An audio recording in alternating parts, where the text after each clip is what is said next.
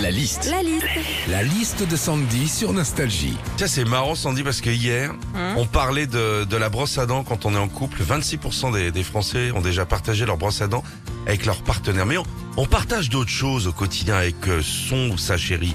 Dis-nous tout. Alors le lit déjà, quand t'es en couple, généralement tu dors avec ta moitié et donc tu partages ton lit avec elle. Après au lit des fois, il y a des partages inégaux. Tu vois, moi mon mari souvent il me dit que je ressemble à une étoile de mer. Alors je suppose que c'est parce que je m'étale beaucoup trop dans le lit ou parce que j'ai les pattes flasques, je sais pas trop. Les tâches ménagères. D'après une étude, les couples d'aujourd'hui se partagent de plus en plus les tâches ménagères et ça c'est vrai.